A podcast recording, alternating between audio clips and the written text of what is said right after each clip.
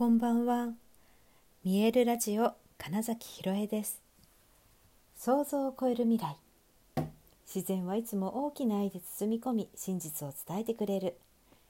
ネイチャーメッセンジャーをしております。はい、改めましてこんばんは。2022年10月17日、見えるラジオ始まりました。さてさて、ちょっとね、今日はね、あのゴングをねめちゃくちゃ磨いたので そうそうすごい磨いたので先にゴングの音を鳴らします。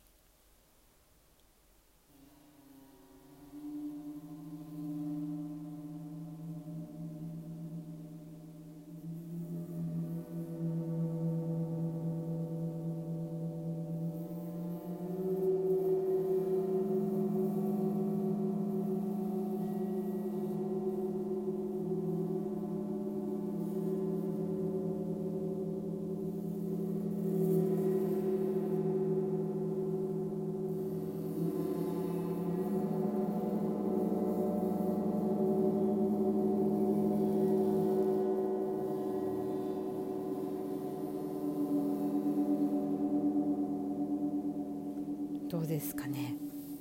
ちょっと違いません？いつも鳴らしてるわけじゃないからね。あれですけれども。だいぶ違うんですよ。やっぱり。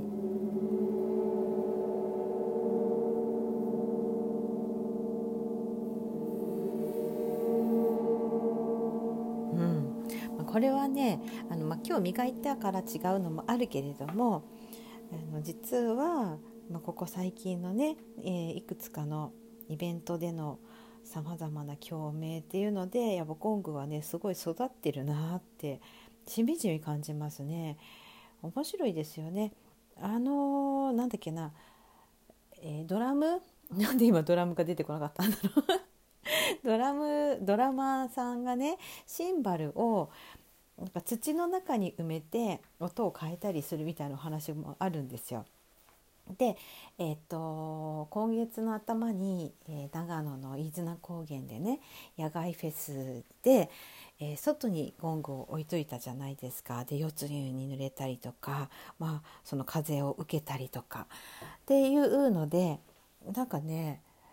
ちょっとその今まで楽器同士とかで共鳴してたとか、えー、と演劇で名古屋でね、えー、と芝居となんダンスととかっていう、えー、そういうエネルギーとの共鳴とはまたなんかね違う音の、うん、深さ幅みたいなのがねできたなって感じてますすごく。で今日さらに改めてしっかり磨くいつもはね、うんと、優しく布で拭くだけなんですけど今日はねしっかりそのクリーナーを使ってね結構しっかり磨いたんですよ。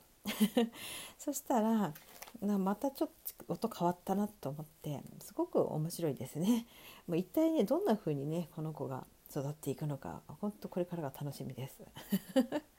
そして育つごとにやっぱ音が変わるということは周波数もちょっと変わるとか増えるとかっていうのがあるので、うんとえー、場所の我が家の こう波動が変わったりねあとはそのセッションを受けてくださる方の多分ねリアクションが変化するんですよ。でそれをねすごく感じています。最近、えー、ゴングの振動を浴びてくださった方々の反応がね、えー、始めた頃と全然違うんですね。うんなのであの一度聞いたよっていう人もねまた是非ね聞いてもらいたいなって思うのとあと他のえー、ゴングの音色っていうのもぜひ体験してもらいたいなって思いますしあのその機会が本当この後増えますこの年内からそれこそもうなんなら来年の夏ぐらいまでに結構ねいくつかゴングの演奏のイベントみたいなのがはい入ってきてたりえー、っとねやりませんかっていうお話になってきてるので。結構あれです。あの全国区で。全国レベルでいろんなところでゴングに出会える機会が増えますから是非ね、えー、出会ってほしい。初めてまだ聞いたことないという方はまずは体験してもらいたいですし、えっと、一度聞いた方でも絶対ね違う音に出会えるのででその時に、えーと、ご自身の体がもうすでに前とは変わっているっていうところでまた新しく振動を浴びることで周波数を浴びることでまたさらなる変化が起きますしそして本当にねこのゴングの振動の、うん、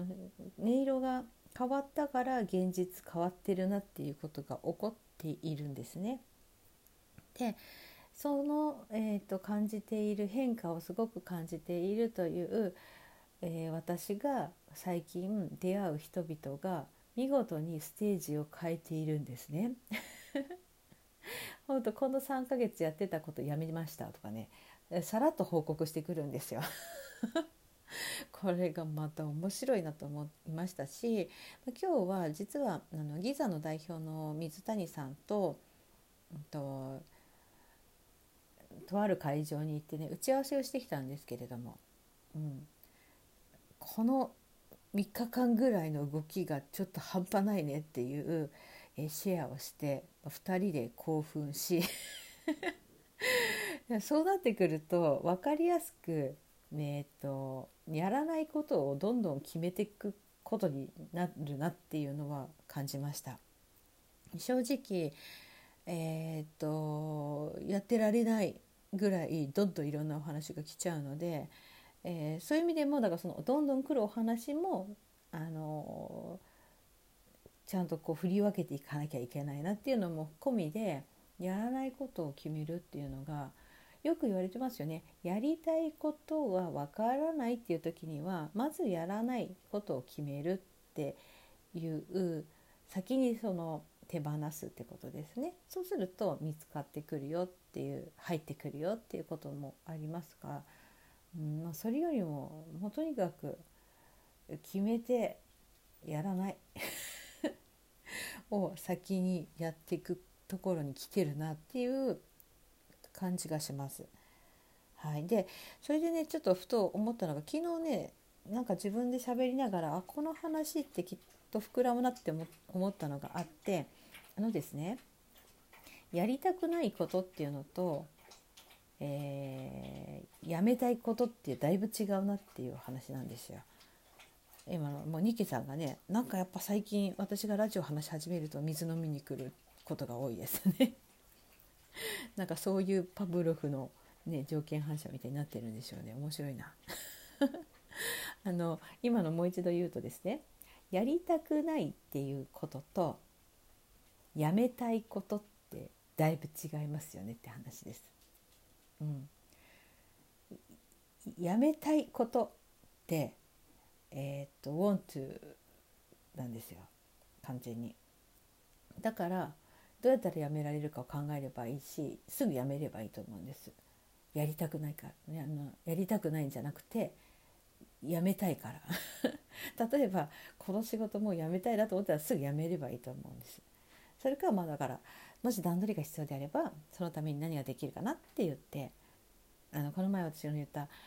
車どうやったら買えるかなみたいなのと一緒ですねどうしたらそれができるかなっていうふうにしてその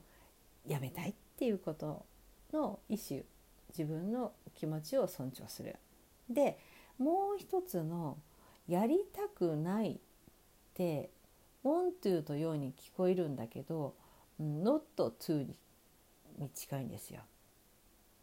ね、だから単に実は否定しているだけの可能性があって実はやりたいことかもしれないんですそれ。えって、えー、一瞬なるなるんですけどね。はい、本当はやりたいかもしれないんだけど何かしらのなんだろうな条件とか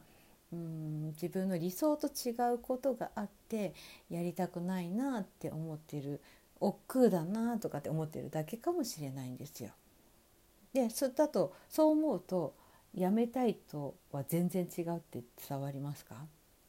なのでもしね何か、え手放すといいよみたいなそういうお話を聞いた時にああだったらこれはやりたくないなって思った時に本当にってちょっと聞いてみてほしいんです実は。実はそこの根っこにあるものみたいなの大筋はすごくやりたいことの可能性がありますよってことです。そのすごくやりたいことの中にある細かいこれはやりたくないって思ってるだけかもしれないんです。だったらやりたくないと思っていることに関してはもしかしたらどうやったらやれるようになるかなを考えた方がいいってことです。やめたいはどうやったらやめられるかな、えっとそっちやめるの方をどう進めるかです。でやりたくないは実はどうやったらできるだろうに変わる可能性がすごくあるよってことなのですごい差があるなと思ったんですね。そう単にだから断捨離しましょうみたいなことで言った時に最初に言った「やめたい」はすぐやめて大丈夫です。でも「やりたくないな」はちょっと待ってみっていうことです。でもその時にいや違うなやめたいなって思ったらさっさとやめればいいだけなんですけれども、うん、ちょっとここをねそうやりたくないなって思ってることは、えー、そこにすごく大きな何か自分の素直な気持ちがそこに隠されてるんじゃないかっていうふうに探ってみると面白いんじゃないかなみたいなことを、はい、昨日ポッと口から出た時にあこれ話そうって思ったのを今思い出したのでちょっと話してみました。はいということで本日もご視聴くださりありがとうございました。2022年10月17日見えるラジオ金崎ひろえでした。おやすみなさい。